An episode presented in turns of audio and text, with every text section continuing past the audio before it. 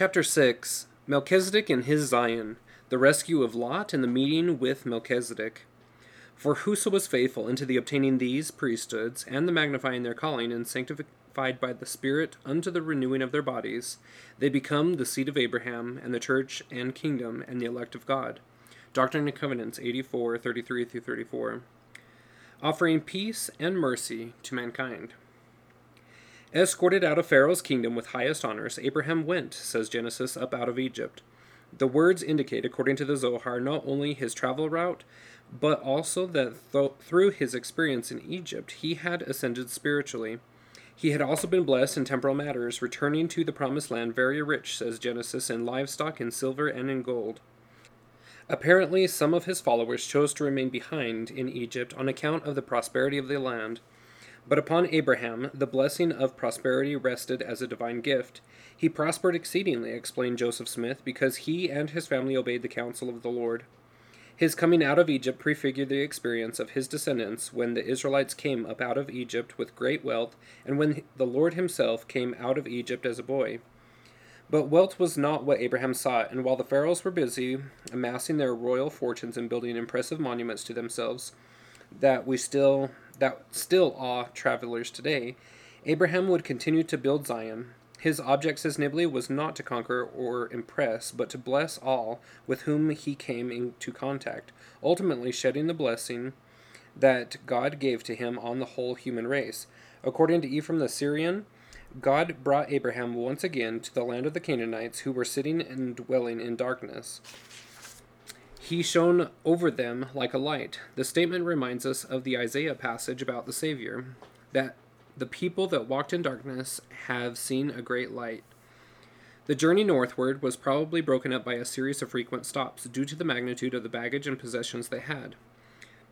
When they finally arrived at their former campsite near Bethel, where he had built an altar, he rebuilt it, and, as he relates in the Genesis Apocryphon, I laid on it a sacrifice and an offering to the Most High God, and there I called on the name of the Lord of worlds, and praised the name of God, and blessed God, and I gave thanks before God for all of the riches and favors which he had bestowed upon me.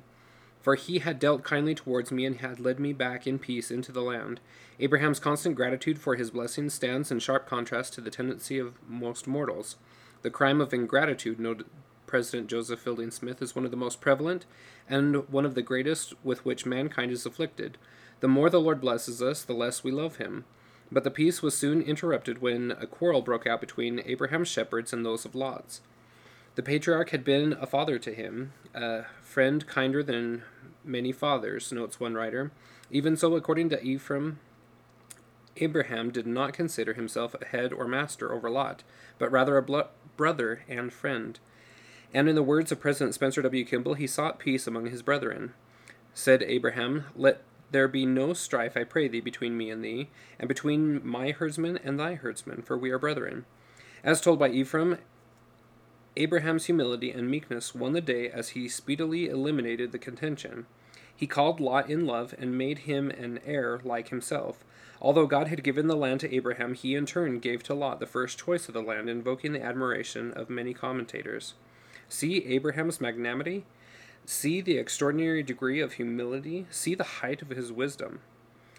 By his self denying and peace loving conduct, he averted contention with a loved one. Virtue humbles itself, whereas wickedness becomes arrogant. 19th century cleric Ashton Oxenden observed that the incident demonstrates how little Abraham was influenced by worldly motives. He was rich, but he cared little for his riches. According to another cleric, W.F.P. Noble, the uncle generously bestows on the nephew a share of his own property. More than that, as if he was the younger and also the weaker of the two, as if the land of Canaan had been promised to the other rather than to him, as if he had been the party who had received rather than conferred favors. In determining their respective positions, Abraham leaves the choice to Lot. What self denial, self control, and self sacrifice? What liberal and magnanimous generosity his? What a model of a Christian this man! He seeks not his own. The language echoes the words of two of Abraham's descendants, Paul and Moroni, who both said of charity, or the pure love of Christ, that it seeketh not her own. And still another cleric of the 19th century, Henry Blunt, marveled, Abraham proceeds with almost unparalleled tenderness and humility to address his younger and far less amiable kinsman. Is not the whole of the land before thee? Separate thyself, I pray thee, from me. If thou wilt take the left hand, I will go to the right, or if thou depart to the right, I then I will go to the left. What forbearance, what generosity, what true nobility of mind was here! Abraham does not claim, as he might have done from the express promise of the Almighty, the whole for himself. He does not, as all must allow he would have been fully justified in doing, even claim for himself the priority of choice. He waives every right in favor of one far younger and less deserving, humbly contenting himself with the portion which Lot should leave him. Well did our Lord declare, Blessed are the peacemakers, for they shall be called the children of God. And if, as Nibley points out, Abraham seemed to be generous to the point of lacking common sense, it was only because of his uncommon insight into life.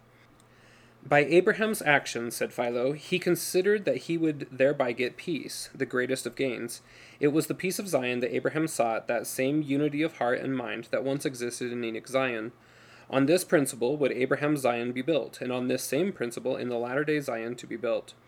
Abraham's treatment of Lot teaches us, noted President Kimball, that once we have found peace within ourselves, we must share it by being long suffering, gentle, and meek, and by having the pure love of Christ for all we meet. Lot chose the luscious land near Sodom and went his way, knowing that he would still be within Abraham's protective sphere. For Abraham had told him, according to Jewish tradition, that he would remain close enough to come to his aid if necessary. The years of daily association with his uncle Abraham had wrought a profound effect on Lot. Everyone who walks with the righteous acquires some of their good ways and deeds, says Rabbi Eleazar, as happened with Lot, who walked with our father Abraham and learned of his good deeds and ways.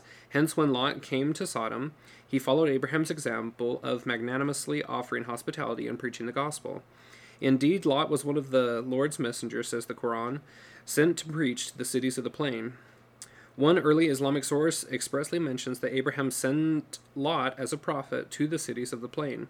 But the people of Sodom refused to listen, for they were arrogant because of the bounty of the Holy One, uh, because of the bounty the Holy One had bestowed upon them. And as wealthy men of prosperity, they did not trust in their Creator, but in the multitude of their wealth. The same indictment that prophet Nephi would make of his people, whose errors were rem- a remarkable repeat of the sins of Sodom and brought a similar fate. The Sodomites had grown pow- proud, inhospitable, morally perverse, cruel, and corrupt in every way. Even their laws and judges were corrupt.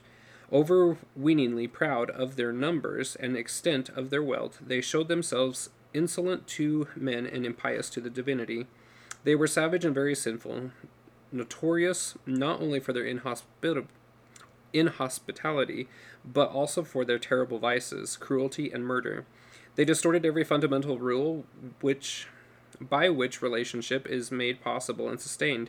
In some, the Sodomites represent the negation of the value of most characteristic of Abraham, chesed or kindness. When Lot warned them plainly about their abominations, they taunted, If you are telling us the truth, bring down on us the punishment of God. In the ensuing years, when Lot would visit Abraham, Lot complained to him of the iniquity of the people, but Abraham urged him to patience, and practiced it himself. The neighbors of Abraham were cruel, covetous, and licentious, but Abraham never ceased to be on friendly terms with them. He ever manifested toward them an amicable disposition, treated them with noticeable courtesy, and did them signal favors. They are well they that are well need no physician, the Saviour would say, as he likewise ministered among sinners. Lot's parting had been hard for Abraham, who loved him. It grieved me, says Abraham in the Genesis Apocryphon, that my nephew Lot had departed from me. In the midst of that grief, God came to comfort his friend Abraham, appearing to him in a vision at night and directing him to climb the highest mountain in the region, Ramat Hazor, and raise your eyes and look to the east, to the west, to the south, and to the north. Look at all this land which I am giving you and your descendants forever. It is a remarkable reality that God's greatest land grant to Abraham came as a reward for Abraham's magnanimity with the land God had already given him. The Zohar adds that as Abraham surveyed the land of promise, God actually raised him high above the land of Israel and made him to see how it is bound up with the four cardinal points. As Abraham gazed at the earth, he heard God promise that all the land which thou seest, to thee will I give it, and to thy seed forever. And I will make thy seed as the dust of the earth, so that if man can number the dust of the earth, then shall thy seed also be numbered. God's promise was not only sure, but literal. Not most not mere rhetoric, insist rabbinic texts. Although such text explains that this blessing came because God saw how Abraham loved the commandments, which commandments? There were none that Abraham did not keep, but the one he had just kept with unusual valor was the one in force since the beginning, the commandment to love one another as God had told Enoch. Abraham's experience of being lifted up above the earth repeated that of Enoch, who, as Abraham had read, had been lifted up and shown the four cardinal directions of the earth. In fact, the Joseph Smith translation adds that God commanded Abraham to remember the covenant which I make with thee, for it shall be an everlasting covenant, and thou shalt remember the days of Enoch thy father. The Genesis Apocryphon tells that God commanded Abraham to actually walk around the perimeter of the entire land that God was giving him, and Abraham did so, a lengthy journey that must have taken weeks. It was apparently a legal formality denoting acquisition of the land. That this event comes right after Abraham's stay in Egypt is noteworthy, for it echoes what the pharaohs did at the Sed festival, in ritually walking around the perimeter of the field, simulating the land of Egypt granted to Pharaoh by the Creator God. Abraham, as the true heir, now receives his land, instead itself but a microcosm of the larger world that Abraham and his seed were to bless. What he saw on the journey was that the land was occupied, as Genesis reports, by the Canaanites and the Perizzites with their idolatrous ways. They dwelt at ease and in tranquility, according to the Jewish tradition, with none to challenge their peace, and yet could not harm Abraham. God was fulfilling his promise that his hand would be over Abraham, not only to bless him, but to allow him to be a blessing to others. And to maximize his opportunity to spread that blessing after Lot parted, Abraham moved to Hebron, a city of which strategic importance that King David would later choose it as his capital. Located on a height that at one point overlooks the cities of the plain, Hebron happened to be at the juncture where an important trade route branched off into three roads. Bustling with travelers, it was an opportune location for Abraham to reach out to as many of his fellow men as possible as he proceeded to establish a society sharply in contrast to that of nearby Sodom. In the most inhospitable of worlds, says Nibley, Abraham was the most hospitable of men, and always at his side was Sarah, his partner in extending hospitality. She worked along with him, and during her lifetime the doors of her house were always hospitably open, and the lamp was always lit. Having been abundantly blessed by God, Abraham and Sarah proceeded to show their gratitude by using their resources to bless others. An illustration of the principle taught by Her- President Harold B. Lee there is only one way to thank your Heavenly Father, and that is by faithfulness in what He has given you in a way of time, means, and talent in the service of those less fortunate than you. At Hebron, Abraham made himself available to the many who sought him out. According to one rabbinic source, he was like a king of the entire civilized world. He possessed great genius. All of the kings of the east and west would come to seek his advice. But Abraham's door was equally open to the lowly and needy, as he welcomed everyone, rich and poor, kings and rulers, the crippled and the helpless, friends and strangers, neighbors and passers by, all on equal terms. His life is a supreme illustration of the truth expressed by President David O. McKay that the noblest aim in life is to make others' lives better and happier. Thus were Abraham and Sarah, biologically childless still, merciful parents to all in need. How many had come to consider Abraham as a father and provider, and Sarah as a mother and a friend? It is said that Abraham cultivated the friendship of the common people, and would go in search of the poor wayfarers needing assistance. The lesson is resembled to this day in Judaism. If the poor do not come to your house, you are obligated to seek them and bring them into your home, for that is what Abraham did. Or, as seen in light of the Savior's teachings, Abraham had already been privileged several times to speak face to face with the Savior, but now visited him daily as he lovingly reached out to the least of his brethren, seeking to bless them temporally and spiritually. Who is greater than Abraham? asked the Zohar, whose kindness extends to all creatures. The Zohar tells that Abraham's residence at Hebron was a spring and pool of water that he used for those who required immediate immersion, for he sought to make known the true faith to the whole world. Anglo Saxon tradition even seems to indicate that Abraham had a temple here. Through his love of his fellow beings, his sharing of the gospel, and his administering in temple ordinances, Abraham was reaching out to all within his power. Abraham was, says a modern rabbi, both friend of God and friend of man. Or, according to Hugh Nibley, Abraham was the friend of God because he was the friend of man. Abraham was practicing charity, or in Judaism, chesed, and only for those who followed his example can be included in his covenant according to Jewish tradition. Compassion is the one sure test of a true Abrahamic descent, insists the Talmud. When someone has mercy on God's creatures, we can be certain that he is descended from our father Abraham. In the New Testament, such Abrahamic acts of love and service are simply called pure religion. His action is a model for Latter day Saints who are urged by President Gordon B. Hinckley May we bless humanity with an outreach to all, lifting those who are downtrodden and oppressed, feeding and clothing the hungry and the needy, extending love and neighborliness to those around us. Let us open our hearts, let us reach down and lift up. Let us open our purses, let us show a greater love for our fellow men. Waging war and meeting a prince of peace. Unfortunately, as Winston Churchill observed, the story of the human race is war. It was the story also of Abraham's day one of the most warlike generations ever, echoing Enoch's time, and a foreshadowing the latter days. If the Abrahamic story mentions war rarely, it is only because the Lord let him out of harm's way and preserved him in relatively peaceful venues. But the time did come when the ravages of war touched even the great Abraham. Just miles from where he resided in Hebron came the combined military forces of a coalition of kings, ravaging and laying waste. They killed many and took some captives, among them Lot and his family. As recounted in the Genesis Apocryphon, one of the Lot's shepherds who had escaped came to Abraham and told him that Lot and all his flocks had been captured, but that he was not dead, and that the kings had taken the road of the great valley toward their territory, taking prisoners, ravaging, smiting, killing, and proceeding as far as the city of Damascus. Abraham wept for Lot Josephus adds that Abraham was moved also with compassion for his friends and neighbors, the Sodomites, many of whom had likewise been taken captive. Abraham's compassion for these people is a remarkable commentary of his character. He did not shun the wicked, but befriended them in the hope of helping them. Only such compassion could move Abraham to now take up arms. Like his descendant Captain Moroni, Abraham was a man of perfect understanding, who did not delight in bloodshed, but did joy in the liberty and freedom of his country and his brethren from bondage and slavery. Indeed, Abraham's ardent desire for the beginning from the beginning was to become a prince of peace, but now as related in the Genesis Apocryphon, Abraham braced himself, stood up, and chose from among his servants those fit for war, three hundred and eighteen men from his Zion community. As a modern writer comments, a man of peace, the battle was not of his seeking.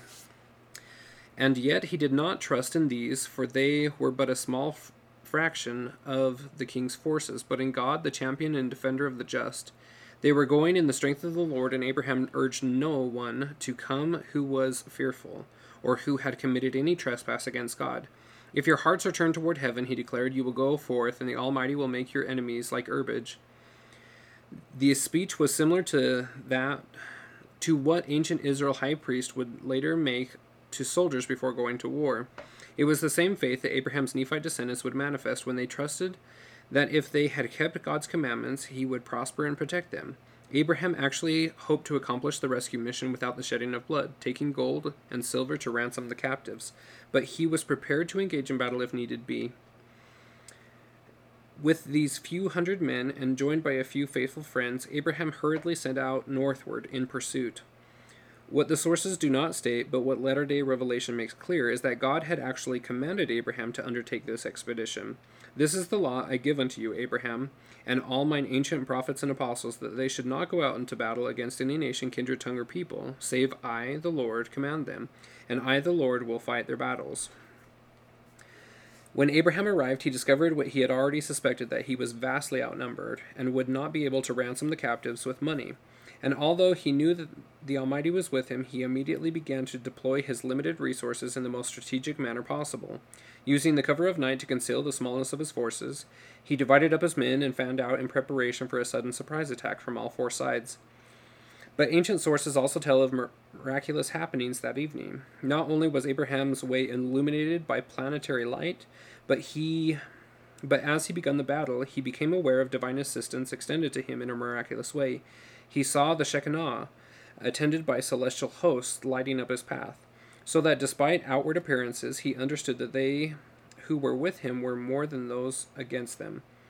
What must have seemed, by objective standards, an absurd attack soon proved to be a miraculous rout, as, according to the Genesis Apocryphon, Abraham's vastly outnumbered army courageously gave battle to the king's soldiers, killing some and chasing the others until all were fleeing before him. He retrieved from them all that they had captured, all that they had looted, and all of their own goods. He also saved Lot and all his flocks, and brought back all the captives. He led them back home, and also, says the Zohar, back to repentance. It was truly the sword of the Lord and of Abraham, for the Holy One fought with him and slew his enemies, the royal armies that Abraham opposed, which surely have had their chariots, judging from other battles around the same time, and place of which we have record.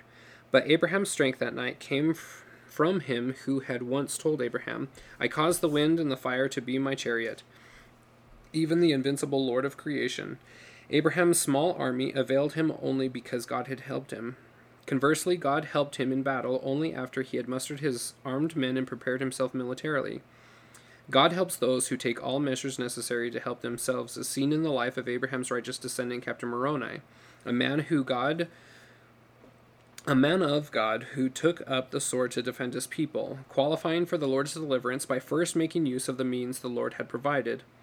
Abraham's victory was miraculous also for the fact that he lost not a si- single one of his men, not unlike later miraculous preservation of his 2,000 young Lamanite descendants serving under Helaman. And Abraham's victory was usually oh, was actually won before the clash of swords began, for according to the Midrash, his victory came not by strength of weapons or armor, but rather by with prayer and supplication. For which he gratefully knelt again and gave thanks to the Almighty, sovereign of all the worlds.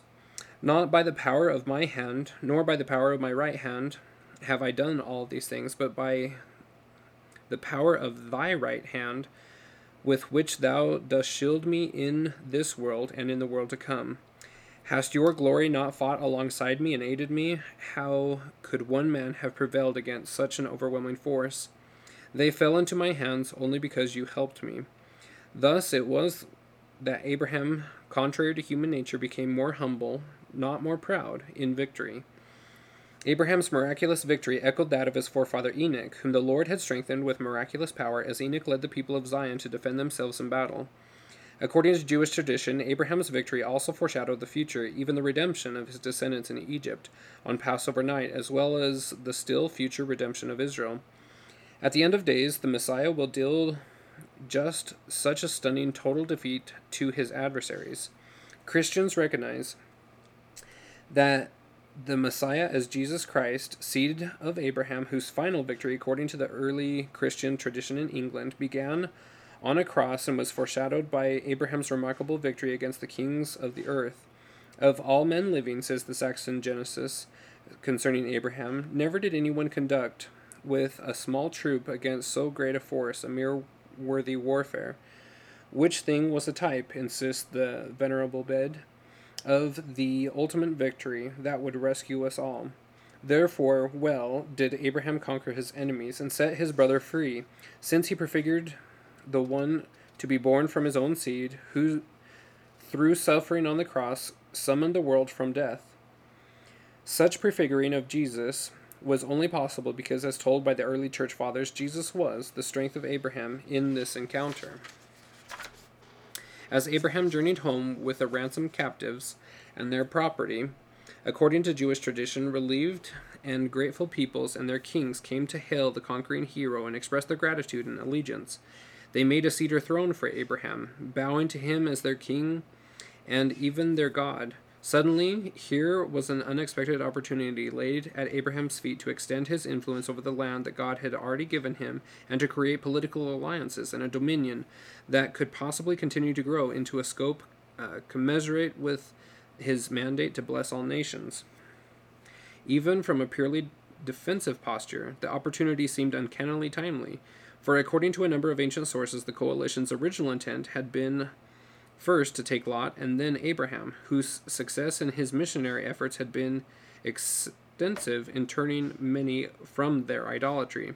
The success may well have been significant enough to threaten the very order of things, including tribute based upon the economy of idolatry.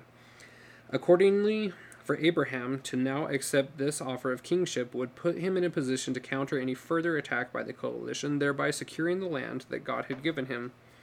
And wasn't Abraham already the planet's rightful monarch, holding the same royal patriarchal authority over the all the human race as held earlier by Adam and Noah in their patriarchal reign? Might this unusual offer even be God's vindication of that right allowing Abraham the opportunity to seize what was rightfully his and secure the land God had given him by accepting political power? It was a kind of rare opportunity that ambitious souls throughout history have craved, as seen in the careers of conquerors like Alexander and Napoleon and Genghis Khan. Commenting on the opportunity presented to Abraham, a modern rabbi has observed that grateful nations often seek to confer kingship and even deification upon victorious military leaders. It takes great strength of character for a military leader to spurn the power and the adulation that is his for the taking. Only rarely does history produce such strength, with the greatest example being the first, Abraham. Responding to the cheering crowds, he simply warded them off and said, The universe has its king, and it has its God. He declined any honors, urging that if I am pleasing to you, and you desire to deal kindly with me, then love one another and deal peacefully together.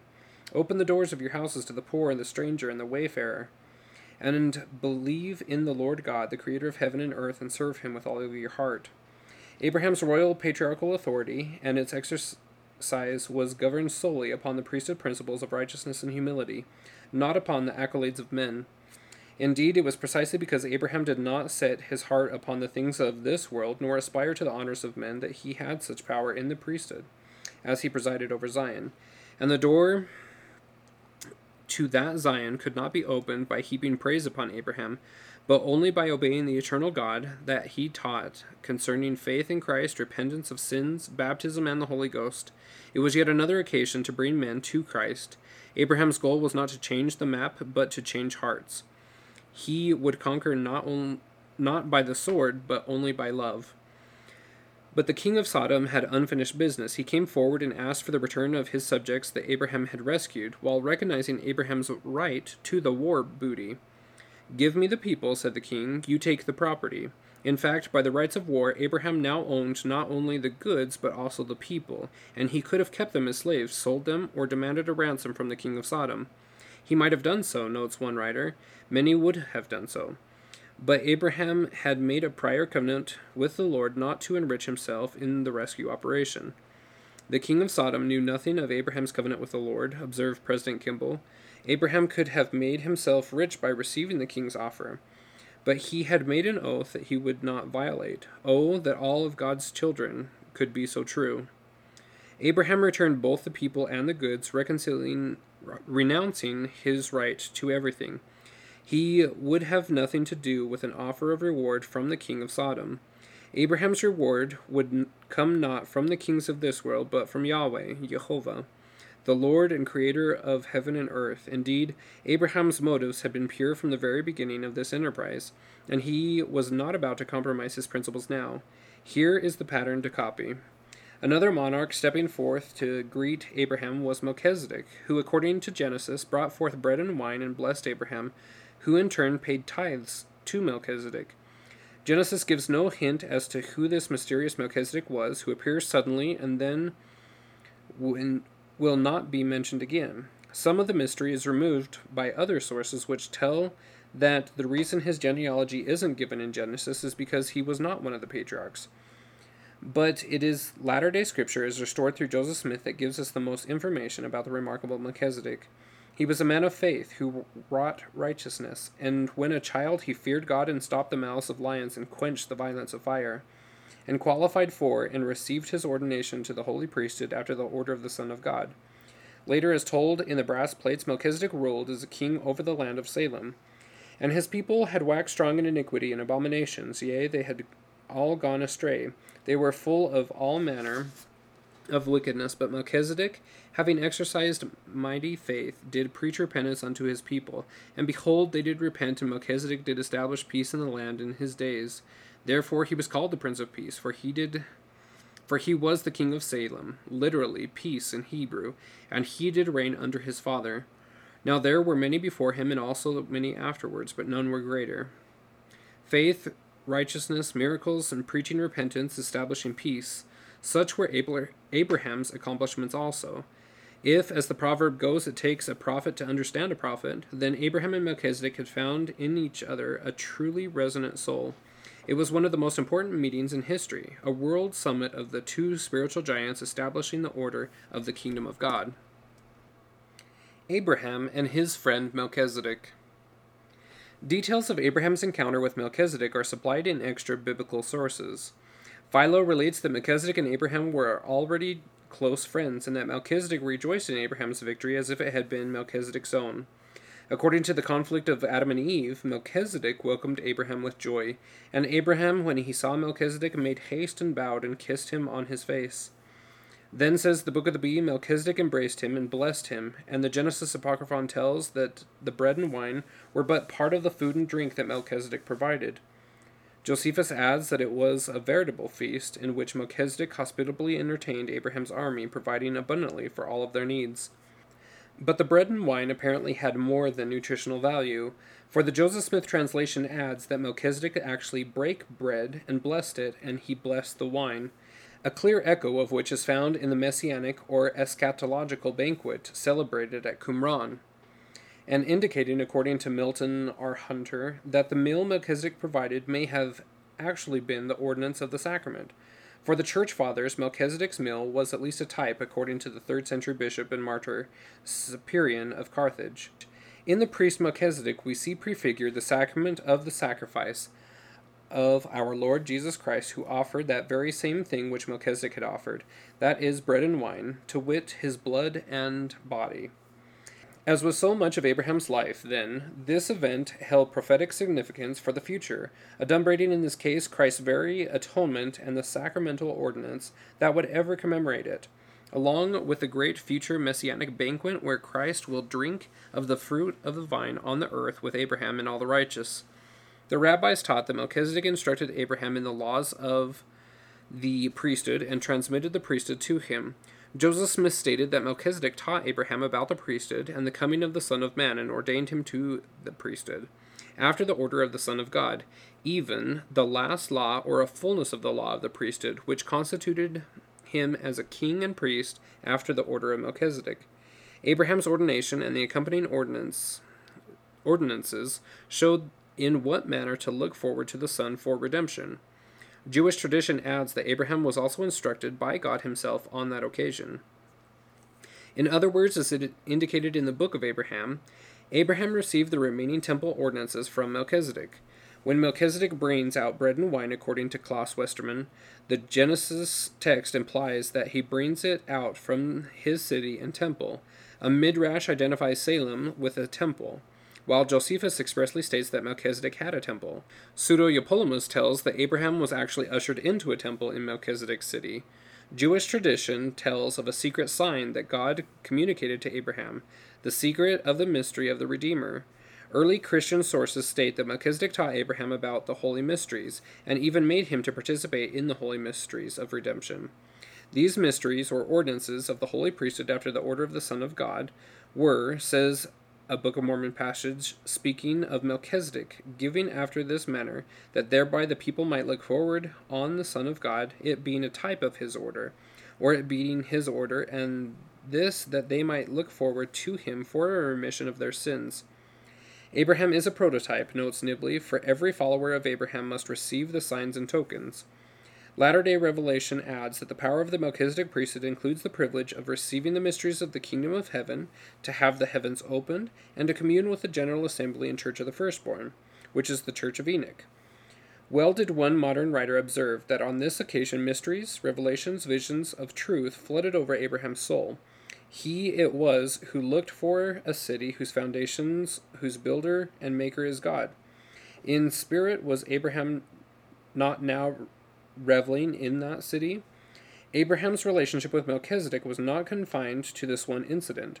The Genesis account of Abraham paying tithes seemed to evidence, says one scholar, a tradition about a city and a sanctuary to which tithes were brought in early times. According to the Joseph Smith translation of that passage, Melchizedek receives tithes from Abraham not just of the war booty, but of all that he had, of all the riches which he possessed, which God had given him more than which he than which he had needed, inasmuch as Melchizedek was the high priest and keeper of the storehouse of God, him whom God had appointed to receive tithes for the poor. The passage shows not only that Abraham willingly lived the law of consecration, but also that he paid that the tithes he paid to Melchizedek of all that Abraham's substantial wealth could hardly have been paid in a single encounter while returning from the hurried military rescue operation. But this particular occasion must have been fraught with the joy for Abraham, as he now received what he had so long sought the priesthood after the order of the Son of God, that order of the priesthood that in times past allowed mortals to be translated to Enoch's city of Zion. And what joy must have been Abraham's to learn that Melchizedek was seeking that very same blessing of translation. According to the Joseph Smith translation, Melchizedek and his people of Salem sought for the city of Enoch, which God had before taken, separating it from the earth, having reserved it unto the latter days or to the end of the world. At that final event, at the burning that shall take place, says the latter day revelation, he that is tithed shall not be burned. He that is tithed, in other words, shall qualify to see the Son of God when he comes in glory. The paradigm for these blessings is Abraham, who not long after paying his tithing to Melchizedek would avoid the great burning sent on a wicked and miserly people residing just miles away and soon thereafter Abraham would be privileged to see and converse with the Son of God face to face. Abraham was also blessed temporally. In the Joseph Smith translation telling of Abraham's payment of tithing on everything he possessed, this verse immediately follows. And it came to pass that God blessed Abraham, Abram, and gave unto him riches and honor, and lands for an everlasting possession, according to the covenant which he had made, and according to the blessing wherewith Melchizedek had blessed him. Jewish tradition adds that God did not withhold a single blessing from him. He blessed him with wisdom and understanding, knowledge and discernment, wealth and prosperity, gave him possession of heaven and earth, and made him master of the world. Why did the Lord bless Abraham? As Genesis says, in all things. As a reward, says the Midrash, for Abram's paying tithing to Melchizedek, as with so many other principles of righteousness, Abraham remains the great exemplar of the blessings of tithing, the blessings of Zion. By this principle, declared Joseph F. Smith, it shall be known who is for the kingdom of God and who is against it. By this principle, it shall be seen whose hearts are set on doing the will of God and keeping his commandments, thereby sanctifying the land of Zion unto God, and who are opposed to this principle, and have cut themselves off from the blessings of Zion. Blessing is, in fact, what this episode of Abraham and Melchizedek is all about, says the Zohar. The passage teaches that the righteous bring blessings to the world, and for their sake are all of the inhabitants blessed. Salem the Great and Melchizedek the Great. By his tithing, Abraham was sanctifying the land of Zion, not only the land where he resided, but also Melchizedek Salem, referring to in a Samaritan source as Salem the Great. Where was that great city? It has been assumed by many that Salem was Jerusalem. Based on a reading of the Psalms passage stating, In Judah God is known, his name is great in Israel, in Salem also is his tabernacle, and his dwelling place in Zion. But as Fred Horton has pointed out, the same passage is read as a chiasm which show just the opposite that Zion is a city in Judah, while Salem is a city in Israel, north of Judah. Horton explains why the rabbis would have wished to identify Salem with Jerusalem. Since Melchizedek was the first priest of God in the Bible, it would be natural to think of his place of priesthood as being Jerusalem, the one legitimate seat of sacrificial worship. However, continues Horton, identifying Salem with Jerusalem contradicts a very early tra- identification of Salem as being near the city of Shechem, located some 25 miles north of Jerusalem at the foot of Mount Gerizim. Most significantly, the one ancient source mentioning Abraham entering Melchizedek's temple locates that temple in Melchizedek's city at the foot of Mount Gerizim. A number of modern scholars have identified Melchizedek Salem as being near Shechem. In the end, however, the important thing about Salem is not where it was, but where it went. One source says that Melchizedek built the city on a place called Zion, while a Jewish midrash makes the intriguing claim that Salem is a celestial Jerusalem. In fact, we know from Joseph Smith's translation of Genesis that Melchizedek and his city of Salem were eventually taken up to join the translated city of Enoch Zion, the very city that they had been seeking. And assuming that Salem had translated was translated in the same manner as was Enoch's city, people, buildings, and all, then part of what ascended with Melchizedek had actually been built with Abraham's substantial tithes. Abraham had thereby literally helped build what became part of the Zion above, and thus was reenacted in Abraham's day, and with his preparation, the great event of pre flood times, the spectacular ascension of earthly Zion, earthly city of Zion, to heavenly realms. Exactly when Salem was translated, how long after the momentous meeting between Abraham and Melchizedek, we are not told. As for Melchizedek, he would be gone but not forgotten, for his name would become the name of the very order of the priesthood that he bore, even the holy priesthood after the order of the Son of God.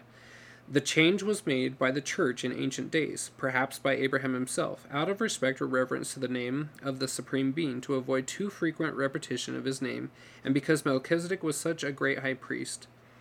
So great, in fact, that the early Christians recognized him in foreshadowing of some someone even greater, as the name Melchizedek means King of Righteousness. So is Christ the true King of Righteousness, and as the name Salem, where Melchizedek reigned, means peace, so Christ is the true King of peace. Hence, in traditional Christianity, as Jerome would say, Melchizedek represents to us Christ and the Church of Christ. The symbolism is even richer in restored Christianity. The Joseph Smith translation tells not only that Melchizedek was of the order of the Son of God, and not only that his people sought and obtained the heavenly city of Enoch, but that Melchizedek himself was called the King of heaven by his people, and was called the Prince of Peace. Both titles point to Christ, who is foreshadowed by Melchizedek, leads his people to heaven where he reigns in peace forever. Melchizedek's title, Prince of Peace, also has a distinct echo of Abraham, who, from the time he had left Ur, was seeking to be a Prince of Peace. It was yet another irony of Abraham's life that his dear friend Melchizedek, epitomizing what Abraham sought to be, would be taken to that heavenly city that Abraham sought, and thereby leave Abraham behind. Abraham had indeed looked for a city which hath foundations, but as yet had not been found, had found it not, confessing that he was but a stranger and a pilgrim on the earth.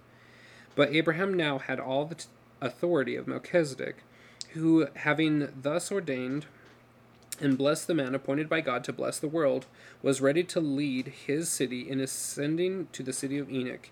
It was likely the most important ordination and blessing Melchizedek ever gave. His spiritual magnum opus, his great and final act before leaving this world for a higher realm. No wonder ancient rabbinic tradition, commenting on the blessing Melchizedek gave to Abraham, insists that when they heard this, heaven and earth and all creation rejoiced and were glad. For the kingdom of God was now fully established and in the person of Abraham, who held all the priesthood and authority of his predecessors. When such a thing would be repeated in the person of Joseph Smith, it would again be a cause, as the prophet Joseph would write, for heaven and earth and all creations to rejoice and to be glad. As for Abraham, having been faithful unto the obtaining of God's priesthoods available to him, and the magnifying his calling, he would yet experience, along with his wife, what latter day revelation calls being sanctified by the Spirit unto the renewing of their bodies.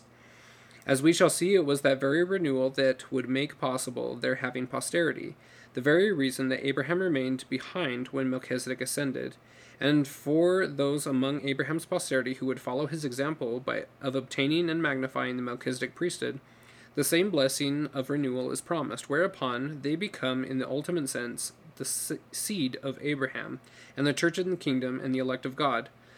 Only then do they qualify to receive all the blessings of Abraham, meaning all that the God that God the Father has.